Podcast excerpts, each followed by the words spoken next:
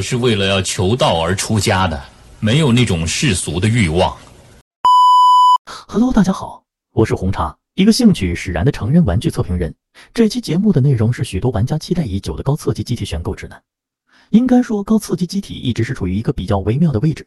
入门玩家和进阶玩家往往是担心难以驾驭而不敢选择。而青睐高刺激的玩家又会觉得低刺激度的杯子根本没有感觉，只能在高刺激的路上一条道走到黑。而到底高刺激机体刺激在哪里？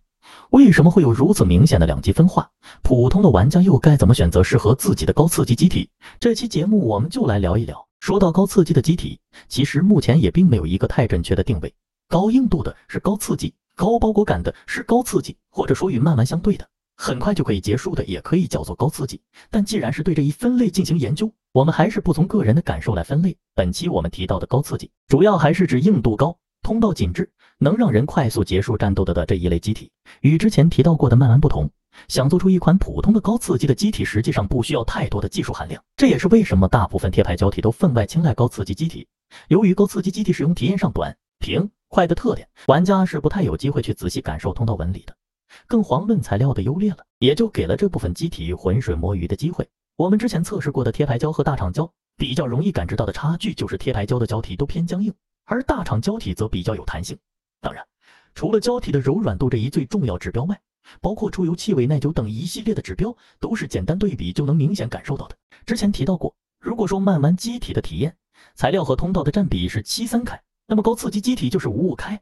二者相辅相成，而缺一不可，需要很好的配合才能达到最好的效果。用魔眼的新娘系列和 EXE 的七泽美亚举个例子，尽管二者都使用了突破环结构，但新娘系列只在入口和子宫处设置了突破环，而绝大部分还是比较平直的，这就使新娘加硬后的体验依然很不错。而大量使用突破环结构的妻子美亚则选用了稍软的材料，能更好感受通道中的连续突破。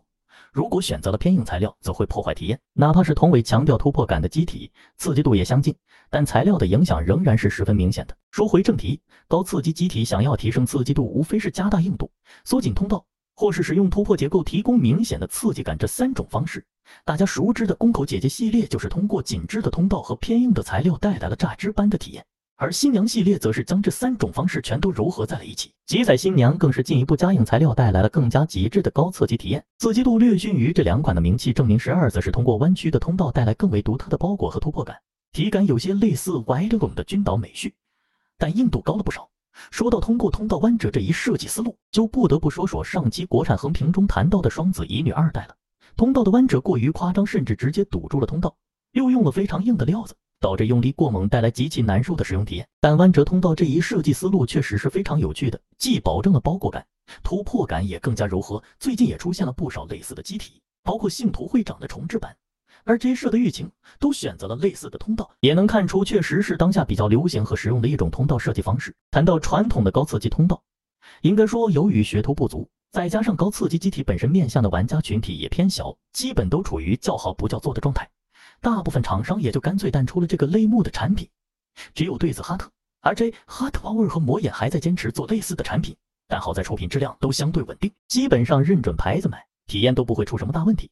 而通过突破环甚至是多层突破环来制造大量突破感的机体，一般来说小厂做的偏多，大厂除了新娘系列就只有了 MPG 或是 DXO 有一款两款了。客观的说，厂商在这类机体设计上是不太用心的，更像是练手或者说随手一做。一方面强调突破的产品确实在体验上并不算舒适，另一方面突破感无论如何都只能说是一款机体体验中的配菜，作为主要体验来做也很难做得出什么花样来。高刺激爱好者本就不大的基数中，爱好这类体验的玩家更可以说是凤毛麟角，也就无怪乎厂商们对这类产品的忽视了。简单总结一下，高刺激机体主要的几种设计，一是传统的大量颗粒纹理凸点肉粒型通道，通过硬度提高刺激度。最近比较不错的机体有对子哈特的大小姐和 EP 的敏感 Neo 突破奇。二是较为平直柔软的通道，通过缩紧通道的方式大幅提高通道压迫感来提升刺激度。即将是上鱼子天蓬和 Yellow 的加奈丸熟算是较有代表性的产品。三是通过紧缩环这一结构制造突破感，强行提升刺激度。最近的 Kake Ano 藤椒酱和 EXE 的七泽美亚都可以一试。四则是近年流行的弯折型通道。兼顾包裹感和突破感的同时，体验比较柔和顺畅，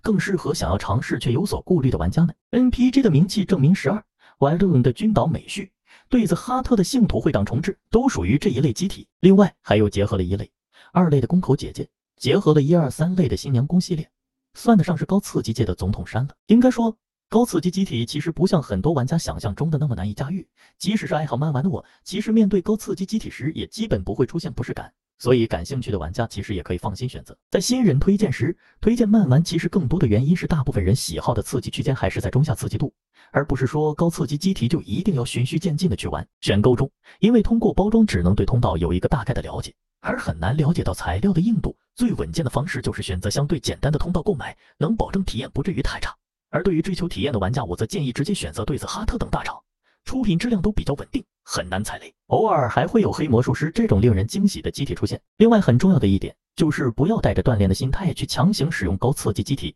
折磨自己的同时也不能带来真正锻炼的效果，反而可能使实战变得索然无味，甚至甚至。那么这期节目就到这里，下期节目我们来做一期新人入坑教程。相信很多玩家在入坑时都遇到过买杯怎么买，什么配件有意义，如何保养，一个杯子到底能用多久？有限的预算又要如何花在刀刃上等类似的问题，下期我们就来讲讲怎么在眼花缭乱的杯海中选出一款适合自己的杯。那么今天的节目就到这里，我是红茶，祝你今天冲的开心，我们下期再见。